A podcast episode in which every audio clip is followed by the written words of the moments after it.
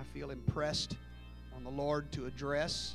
I'm not always entirely certain why the Lord wants me to say what I'm going to say, but uh, the Lord always knows. Amen. And maybe, just maybe, uh, someone here tonight needs to hear what I want to tell you. Praise God. In fact, I got a feeling a lot of us do. Amen. The book of Numbers, chapter 8. I want to read tonight just the first three verses. Numbers chapter 8. And we will make up for that in uh, the other scriptures we read after you are seated.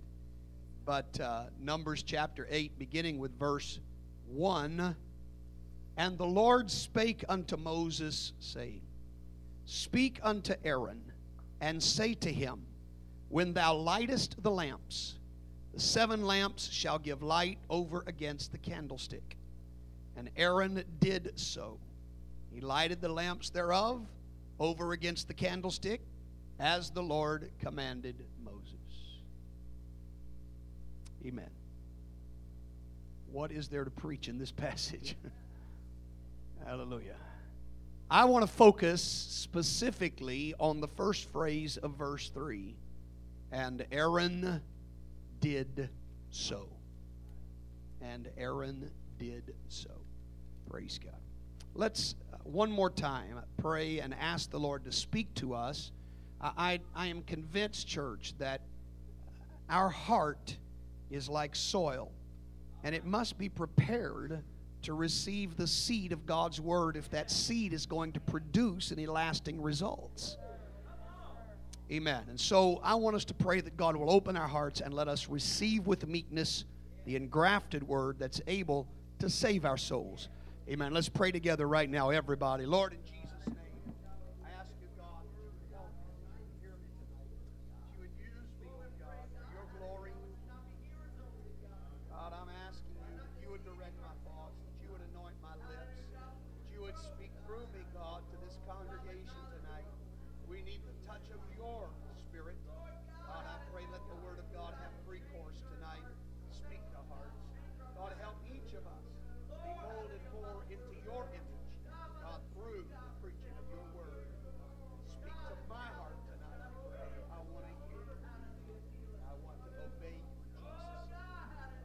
Jesus' name. Can we praise Him together, everybody? Amen. Let's offer some worship to the Lord. Let's offer some worship to the Lord. I love you, Jesus. I love you, Jesus. I love you, Jesus. Amen. Amen. God bless you. You may be seated. The, the setting of Numbers chapter 8, of course, chronologically, follows chapter 7, and what is taking place in Numbers chapter 7 is that the tabernacle has just been erected for the very first time. Uh, we see this in Numbers chapter 7, verse 1. And it came to pass on the day that Moses had fully set up the tabernacle and had, had anointed it and sanctified it and all the instruments thereof, both the altar and all the vessels thereof, and had anointed them and sanctified them. So, so we see on the day that Moses had fully set up the tabernacle, he anointed it, he sanctified it. In other words, it was dedicated and consecrated to the service of God. And it was in this setting that things began to transpire.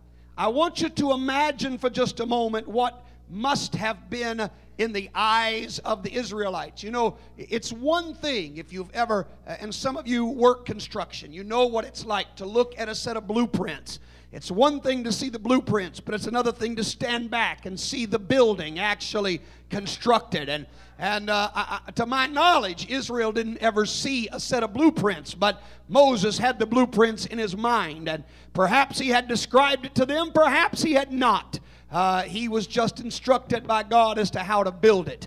And to these, to these Jews who are uh, recently liberated from their bondage, they are looking now at a place where their God is going to meet with them and commune with them and, and, and talk to them. And we spent some time talking about the tabernacle, teaching on it uh, one Sunday morning many, many months ago, and even showed pictures of a reconstruction of the tabernacle.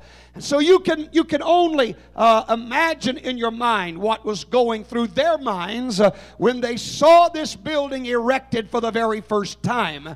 Something began to happen in the hearts of the people. And, and I want you to notice, and we're just reading these verses straight through. Verse 1 talks about on the day that Moses erected it and sanctified it, it came to pass on that day that something happened. Read verses 2 and 3 that the princes of Israel, heads of the house of their fathers, who were the princes of the tribes, and were over them that were numbered, offered. And they brought their offering before the Lord six covered wagons, covered wagons, and twelve oxen. Twelve oxen. A wagon for two of the princes, and for each one an oxen. And they brought them before the tabernacle. So it was that at looking at this building, the hearts of the people of God were so moved. They said, We want to do something. We want to give something to God. We, we, we want to further this effort. We want to stand behind what's going on here. They, they, they were moved. I, I, I don't read where Moses commanded them to do this, but, but something happened in their hearts that they said, This is what we want to do. This is what we desire to do. And, and, and it was almost as if every one of them had the exact same thought at the exact same time. uh, and they loaded these covered wagons, uh, hitched them to the oxen, uh, and brought them before the tabernacle. And the Lord spoke to Moses in chapter 7, verses 4 through 6. And the Lord spake unto Moses, saying, Take it of them, Take it of them. that they may be to do the service of the tabernacle of the congregation. And thou shalt give them unto the Levites, to every man according to his service. And Moses took the wagons of the oxen and the oxen and gave them unto the Levites. All right, now, now just stay with me. So, so these people just come together in this amazing show of unity. And, and they bring this unbelievable offering to the tabernacle. And the Lord speaks to Moses and said, You accept it and you present it to the Levites. I'm going to use what they've brought. I've, I've got plans for this. And you, you go ahead and allow them to give what they want to give. I've, I've got a job for this, I've, I've got a purpose for all of this. And so he accepted it and gave it to the Levites. And then the Lord spelled out exactly how he wanted these offerings presented. Uh, let's skip on down now to verse number 11. And the Lord said unto Moses, They shall offer their offering, each prince on his day, for the dedicating of the altar. And, and so the Lord said to Moses, Here's the way I want it done. I know they've come together. I know they've brought this whole thing together in, in, in the carts and with the oxen, but really the way I want it done, uh, I want each tribe to present their offering separately. I want them to do it. I'm going to give each of them a day where they come and give their offering uh, uh, aside and apart from what everyone else is doing. Now, what's amazing as you read through Numbers chapter 7, uh, amen, as, as uh, they begin, to, and, and Numbers chapter 7 is an extremely long chapter, 89 verses long. That's a lot longer than most other chapters in the Bible. But what you find here, amen, is a list of the day by day sacrifices that were offered by the princes or the leaders of each tribe of Israel. Amen. Stay with me here uh, tonight. Now, now, now, I'm going to just show you what what happens. Read verses 12 to 17. This is just the first day. This is what's offered. And he that offered his offering the first day was Nahshon, the son of Amminadab, of the tribe of Judah. And his offering was one silver And here's what he brought: a silver charger, The weight thereof was an hundred and thirty shekels. One silver bowl A of silver seventy bowl. shekels, after the shekel of the sanctuary. Uh-huh. Both of them were full of fine flour mingled full with oil flour, for a meat oil. offering. Uh-huh. One spoon of ten shekels of gold full of incense. Spoon of ten shekels of gold that was filled with incense. One young bullock, They brought a young bull, one ram, a ram, one lamb of the first year. A lamb of the first year for a burnt offering. uh huh, One kid of the goats for a, sin kid offering, of the goats, and for a sacrifice of peace offerings, two oxen, two more ox, five rams, five rams, five he goats, five he goats, five lambs of the first five year. lambs of the first year. This was the offering of Nahshon. Now that's quite an offering. That's quite an offering. And to get through all of this, and to sacrifice all of this, and to offer all of this was a full day affair. Now, what you read as you go on through chapter 7, and, and, and some of you in your Bible reading may have gotten to this point and thought, you know, this is monotonous. Because the only thing that differs from day to day is who the person is that's offering. But you find that with every tribe, they made the exact same offering. They all brought exactly the same thing. This was, as I said, an unbelievable display of unity among the people. And so, for 12 straight days, there was an elaborate procession of offering, amen, that was presented and watched by the people of Israel. 12 days this goes on. 12 days they're making their offerings, they're burning their sacrifices, they're presenting their, their pieces of, of, uh, uh, of uh, uh, uh, furnishing here, and, and, and the oil and the flour and all the things that are brought. 12 days this goes on. But what you're going to find as each tribe goes, and if you read and take the time to read through chapter 7, you're going to find the listing of the 12 days that, that, that go. And you're going to see there is one tribe who did not present an offering. And there were 12 days and 12 offerings, but one tribe did not present an offering. And, and that tribe was the tribe of Levi. Instead of that, the reason there were 12, Joseph received a double portion. His two sons stepped up, one son taking his place, the other son taking the place of Levi. And so Ephraim and Manasseh were counted as full heirs with their uncles. Those two uh, were allowed to make sacrifices. But but all that's another another point for another day. What I want to say to you is here is the tribe of Levi who is charged with presenting these sacrifices, making these sacrifices, giving these offerings, who is not allowed to bring an offering at all.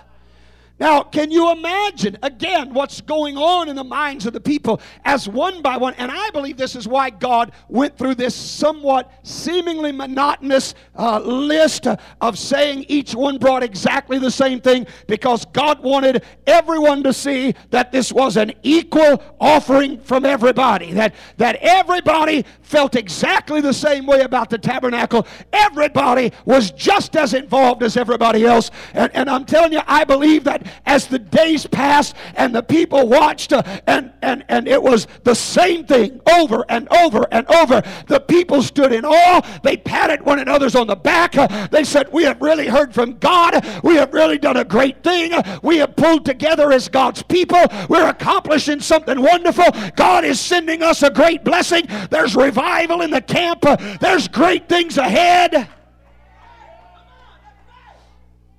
And all the while, Aaron, the high priest, is having to stand and just watch this. And he's not allowed to make an offering. And he's not allowed to bring these things from his tribe. Now, I, I don't know how he felt, but I think I have a good idea. I think I, I have a pretty good understanding of what it must have been like for Aaron to stand there with his hands tied and say, I want to be a part of this. I want to do something great. I want to give like this, but I can't. Well, hallelujah. And so, and so, at the conclusion of the 12 days, with Aaron standing there, no doubt wanting to be a part of this display of unity, no doubt wanting to give just like the other tribes gave. He, he wanted his tribe to participate, he wanted his own family to be a part of this. I believe with all of his heart he wanted to be a part.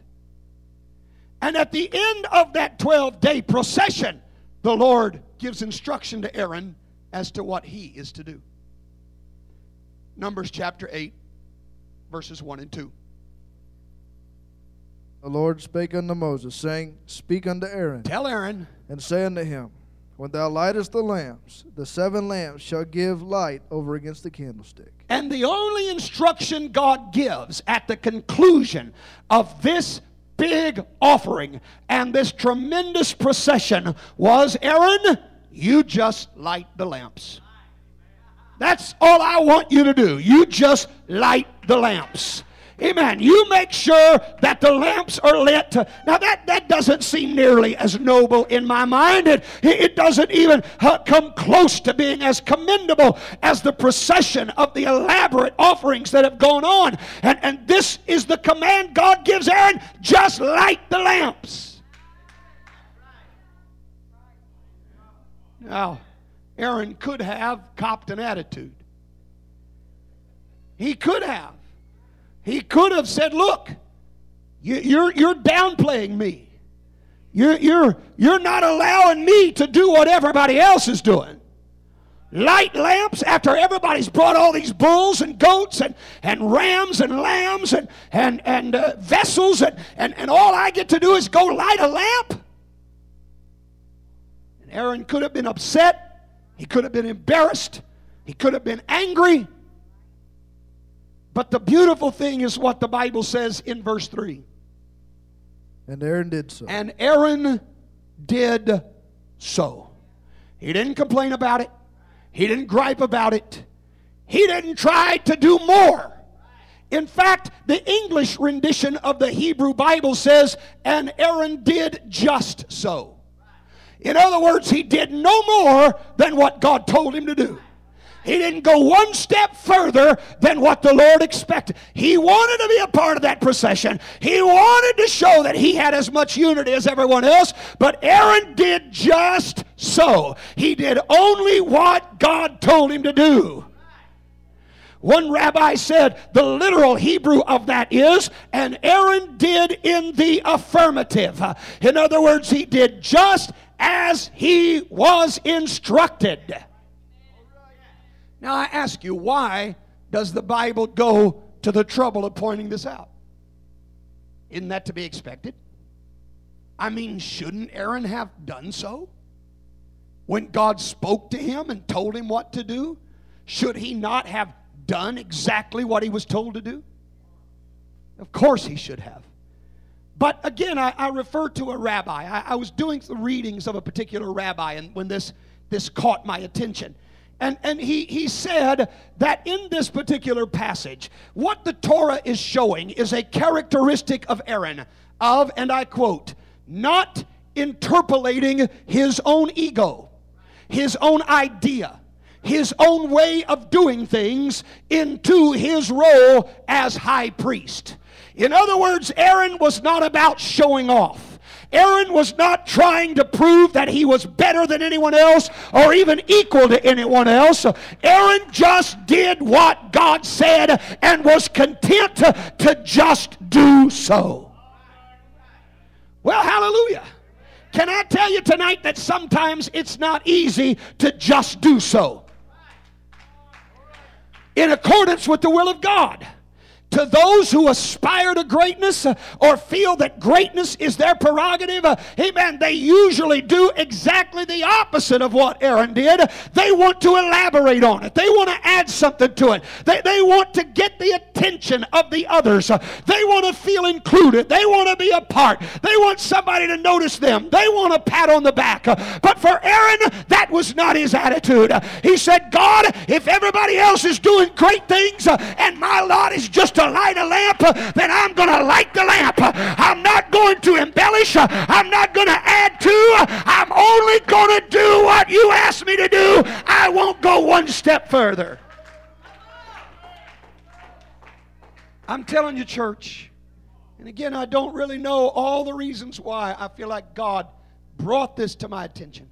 But I'm telling you that it is far too common in the church that people do things not because God tells them to do it, not because it is just right to do it, but they do it because they want someone to notice. They want someone to pat them on the back. They want to be recognized. They want, uh, and, and, and I know, I know, I know what we're about to do in a little while, but you just hang with me for a little while. Amen. I'm just telling you tonight that at some point we've got to develop an attitude in our heart that says, God, uh, I'm not going to try to improve uh, on what you tell me to do. I'm going to just bide my time. I'm going to wait things out.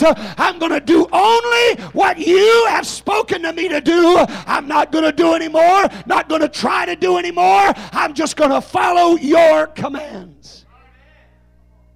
Well, hallelujah. Amen. The Apostle Paul warned against doing things for our own glory. 1 Corinthians chapter 1 and verse 29. That no flesh should glory in his presence. And we're going to talk more about that verse before I finish tonight. But Paul said that no flesh should glory in his presence. I'm going to tell you, God God was just as pleased with Aaron lighting the lamp, amen, as he was with the willing sacrificial giving of the people. Amen. They made a big display, not for display purposes. They did it of a free will, they did it of a willing heart, and God was pleased, and God accepted it, and God told Moses he accepted it. But I'm telling you, God was just as impressed, uh, amen, with a man who did nothing more than light the lamps.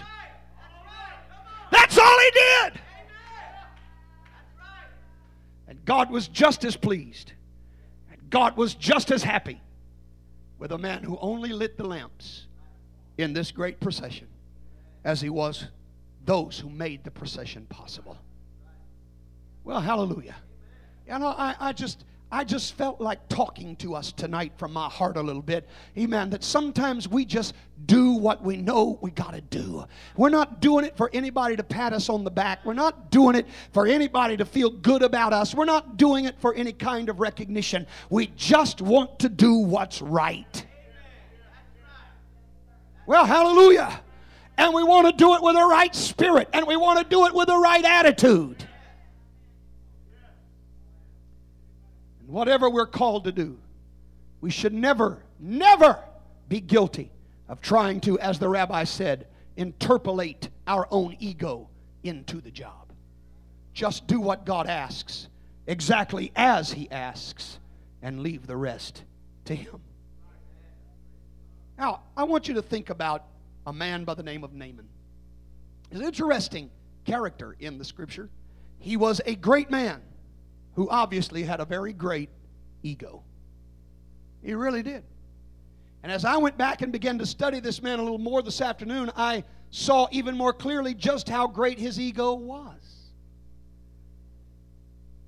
The Bible tells us about this man who was the captain of the host of the king of Syria, but he had contracted the fatal disease of leprosy. And in spite of a past record of being a very valiant warrior, there now was no hope for his future for leprosy was incurable. He was on a downhill slide and fast. But the king loved him, and Naaman obviously loved the king. And uh, there was a little maid who had been taken captive from the land of Israel who made a suggestion one day, and I want you to pay attention to what she suggested. 2 Kings chapter 5, verses 2 and 3. And he brought the letter to the king of Israel. And the Syrians had gone out by companies and had brought away captive out of the land of Israel a little maid. And she waited on Naaman's wife. And she said unto her mistress, And she said to her mistress, Would God, Would God, my Lord, my Lord, were with the were prophet with, that is in Samaria. were with whom? The prophet. Everyone say the prophet. Would God that my Lord were with the prophet that is in Samaria. For he would recover For he le- would recover him of his leprosy. But instead of going to the prophet, look where Naaman goes. 2 Kings chapter 5, verse 6. and he brought the letter to the king of To- Israel. wait a minute. He brought the letter where? To the king. He didn't go to the prophet. He went to the king. He wanted to talk to somebody with some importance. This is a big man. This is a tough man. I'm not going down to that preacher's little shack. I want to talk to somebody that can get things done. So he went to the king. Amen. And of course, the king couldn't help him. In fact, Bible says when the king read it, he rent his clothes. He said, Am I God? What, what am I supposed to do? How am I going to fix it? I can't cure leprosy. Somehow the prophet Elisha got wind of what had taken place in the palace. And he sent word to the king. And he said to him, Have Naaman come to me. That's insult number one. This is an important man. The prophet could very easily have gone to the palace. But instead, he said, Tell him to do what he was supposed to do in the first place.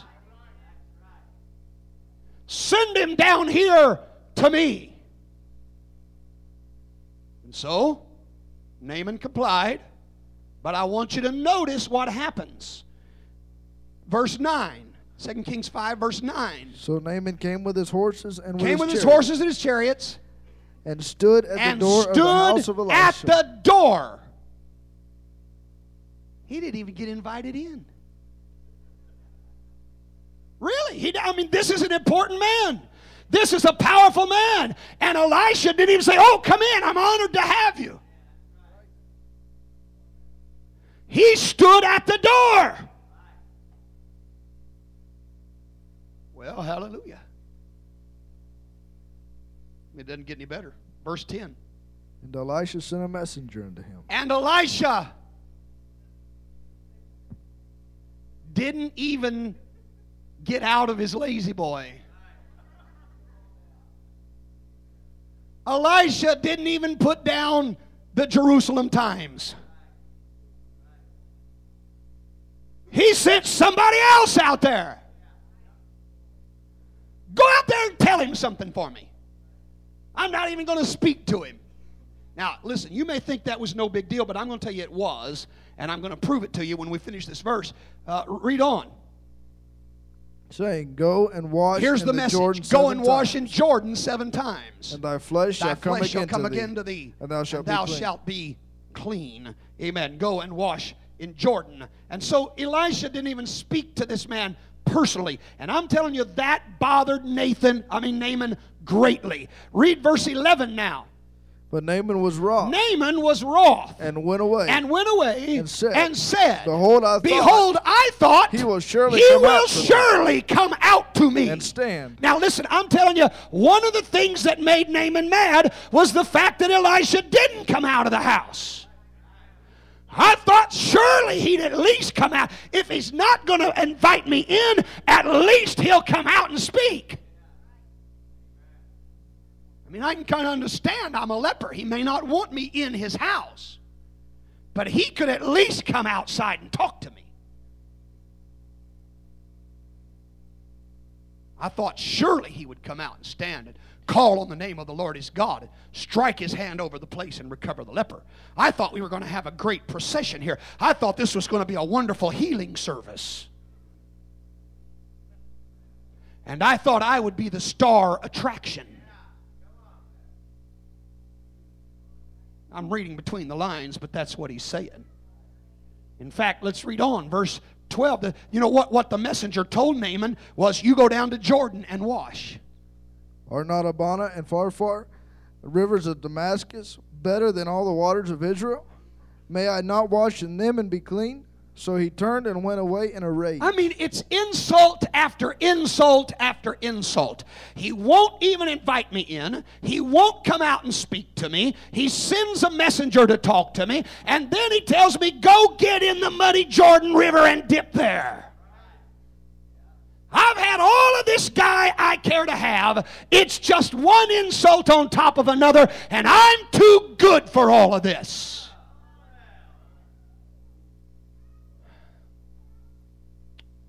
But thank God one of the servants took the risk of telling Naaman the truth. Verse 12, read. And his servants came near and spake unto him, and said, My father, if the prophet had bid thee if do some great thing, had bid thee do some great thing, wouldst thou not have done it? wouldst thou not have done it? How much rather then when he saith to thee, Wash and be clean? You understand what that servant's saying to him? You know, if he'd have asked you to go out here and conquer a city, man, you'd have mounted your horses and you'd have done it. If he'd have asked you to tear down a building, you'd have had your sword out trying to dig between the bricks. If he'd have asked you to do something where you would get some applause and some notice, uh, you'd have been ready and willing to do whatever he asked. But he asked you to go to some uh, isolated spot where nobody's going to see you and get down there and get a little dirty. That's all he asked. But he said, if you'll do that, you're going to get your healing. I'm asking you, isn't it better to just do what you're asked to do rather than try to seek the glory?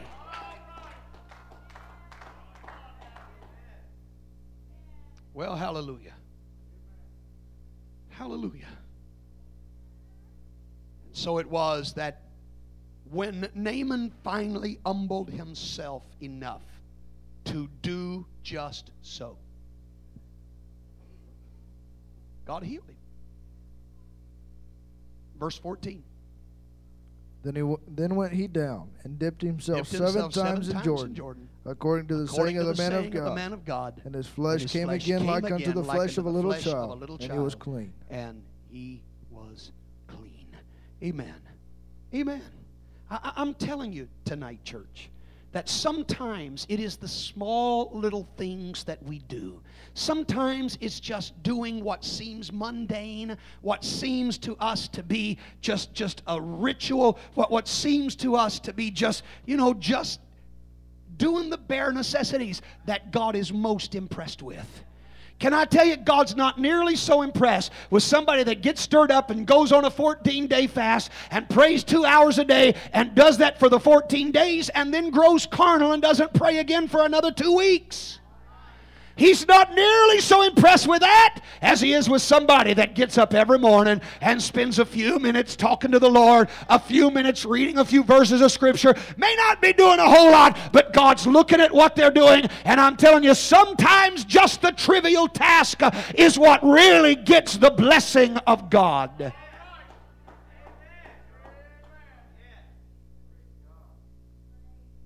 Well, hallelujah. But can I tell you that really what Aaron was asked to do really wasn't that trivial? It really wasn't. It may seem like it was when you think about just lighting a lamp. I mean, anybody can light a lamp. But this was far more significant than that. Again, I refer back to the writings of the rabbi that I've been reading, and, and he said, when Aaron kindled the lamps, he was bringing into this world the supernal, limitless light of the Holy One. He went on to say, Far be it from Aaron to impose the shadow of his own ego upon the light of God's embrace. In other words, what job could be greater than to shine a light in a dark world? To do it without trying to bring impression upon yourself, without trying to get somebody else to notice, but just to do it for the sake that the world needs a light. What could be greater than lighting this dark world? We understand that the lamp, amen, is symbolic in Scripture of two things. First of all, Psalm, Psalm 119, verse 105. Thy word is a lamp unto my feet and a light unto my Thy path. word, thy word, thy word is a lamp and a light. Thy word is a lamp and a light.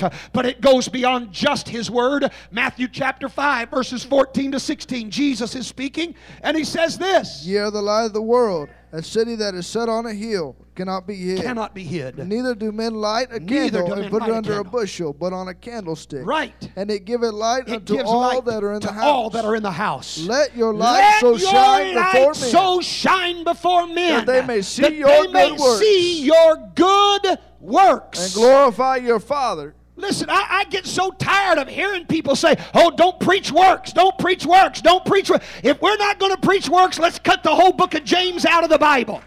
In fact, let's take the book of Matthew out as well. Jesus said, You need men to see your works. Uh, that's a light, that's the only light they can see. I'm telling you, when folks tell me, well, Jesus, the, the Lord looks on the heart, man looks on the outward appearance, you're exactly right. And it's men that I'm trying to win. I want this world to see something in me. Amen. I want them to see a difference. I want them to see that there is happiness uh, in a troubled world. I want them to see that there is peace uh, in times of confusion. I want them to see something in my life uh, that they're not finding anywhere else. I'm telling you, the world is getting darker by the minute, but the church is called to be a light to this world. That's not a mundane task. It is a great honor. It's a tremendous tremendous responsibility.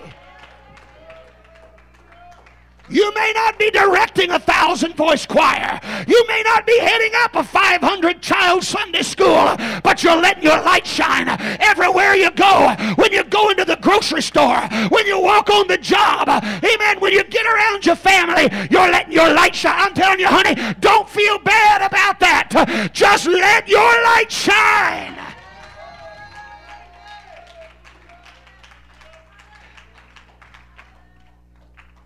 Hallelujah. I've been there in the large conferences, tens of thousands of people. It's time to receive an offering. And various folks would write their name on a pledge card and send it up. And they'd read the pledge so and so, such and such church gives $10,000. And the crowd applauds.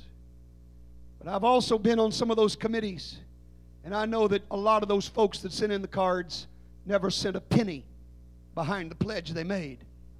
They did it for one reason and one reason only the accolades of men, the applause of men. That's all they were interested in.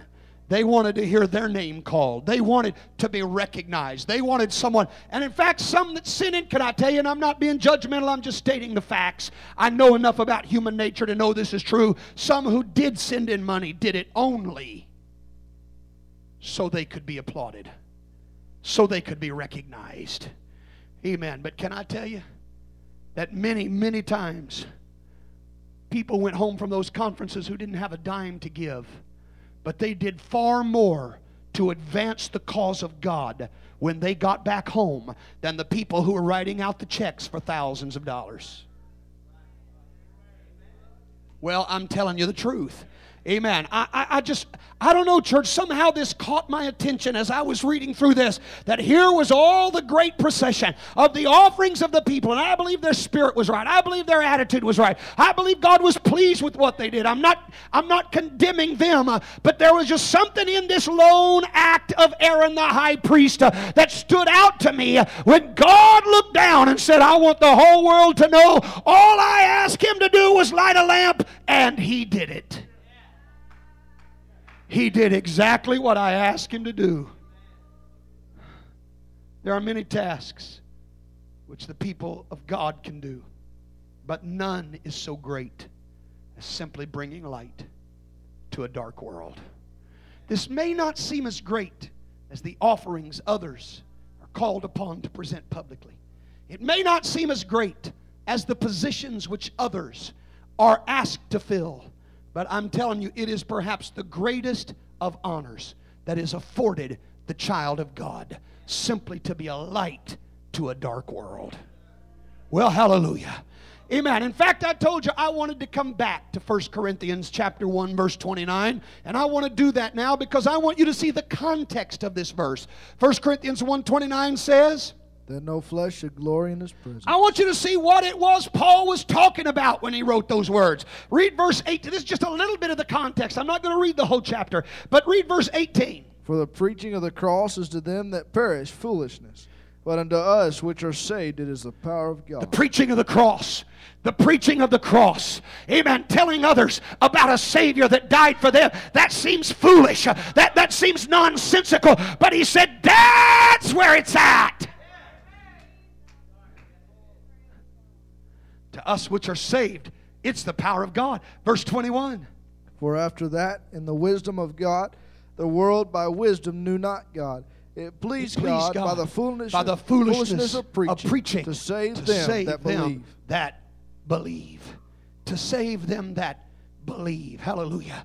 Amen. What's he talking about? He's talking about expanding or expounding upon the gospel. He's talking about shining a light in a dark world. That was verse 21. Let's pick up with verse 23 and read through the end of the chapter. But we preach Christ crucified, unto the Jews a stumbling block, and unto the Greeks foolishness. Yes. But unto them which are called, both Jews and Greeks, Christ, Christ, the power, the of, power God, of God, and the wisdom, of God. and the of, wisdom God. of God. Because the foolishness of God is wiser it's than men, wiser than men. and the weakness the of weakness God is stronger God than is men. stronger than men. For ye see your calling, so you see your calling, brethren, brethren. how that not many wise not men many after wise the flesh, men after not the flesh. many might, They're not, not many, many mighty, not, many noble, noble are called. that are called. But God hath chosen God. the foolish God chose Things of the world the foolish things of the world to confound, to the, confound wise. the wise. And God hath God chosen the chose weak things the of the weak world to things of the confound the world things that to are mighty. confound the things which are mighty. And base God things chose of the, the base things of the world And things and which the are things which are despised hath God That's chosen. what God has chosen. Yea, the thing- and the the things, things which are not to bring to to things naught that are. the things that are that no flesh that no flesh should glory in his glory presence. in his presence. But of him are ye in Christ But of Jesus. him are ye in Christ who of God is who of made God unto made us unto us wisdom wisdom and righteousness and sanctification and redemption. and redemption. that according as it is written, that according as it's written, he that he that glories, let him glory in the Lord. in the Lord. I'm telling you, the whole reason Paul said what he did in verse 29, that no flesh should glory in his presence, it was all about the delivery of the gospel to a lost world. That's not where people, amen, think is the great success of life. That's, that's not the way the world looks at it. But Paul said it's the greatest job that could ever be accomplished. You just go out there tomorrow morning and light your lamp. You may not have a thousand dollars to put in the offering plate. You may not have, amen, a beautiful voice to sing with, but you go out there tomorrow, amen, and shine your light to a lost world. I'm telling you, God is going to smile, amen, when you do just so. Let's stand tonight. Let us not try to outdo someone else. I've seen it happen. People try to outdo one another. Don't don't do that. In fact, don't even try to equal someone else. Somebody said, "Oh, I want to be just like so and so." No, no, no. No, no, don't do that. Don't do that. You do just so. You do whatever God has called you to do. Amen. Whatever God has asked you to do, that's what you need to do. Don't add to it, don't take away from it. Just do your reasonable service. And God will bless the efforts that you present to Him, even if it's just lighting a lamp. Let's lift our hands and thank God right now, can we?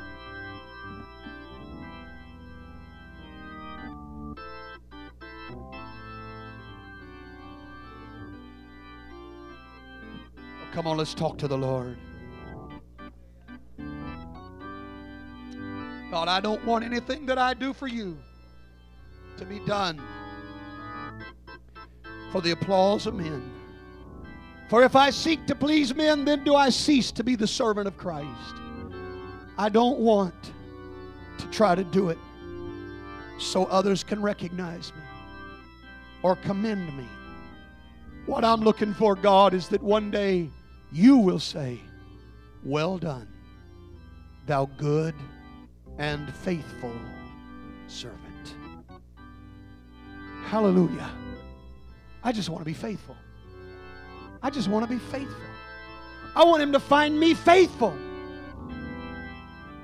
And if that means I spend the rest of my life doing nothing more than lighting some lamps, then I want to light those lamps every day that I live. I want to do what God asks me to do and not try to find something where I can get more glory. I want Him to get the glory. If that's the way you feel, I want you to come and gather around the front. Find a place to pray for a little while. Let's talk to the Lord together. Amen. Let's commit ourselves to Him like never before. That God, if all I'm going to do is light a lamp, then that's what I want to do. That's all I'm looking for, God. I'm not asking for a position. I just want to light a lamp.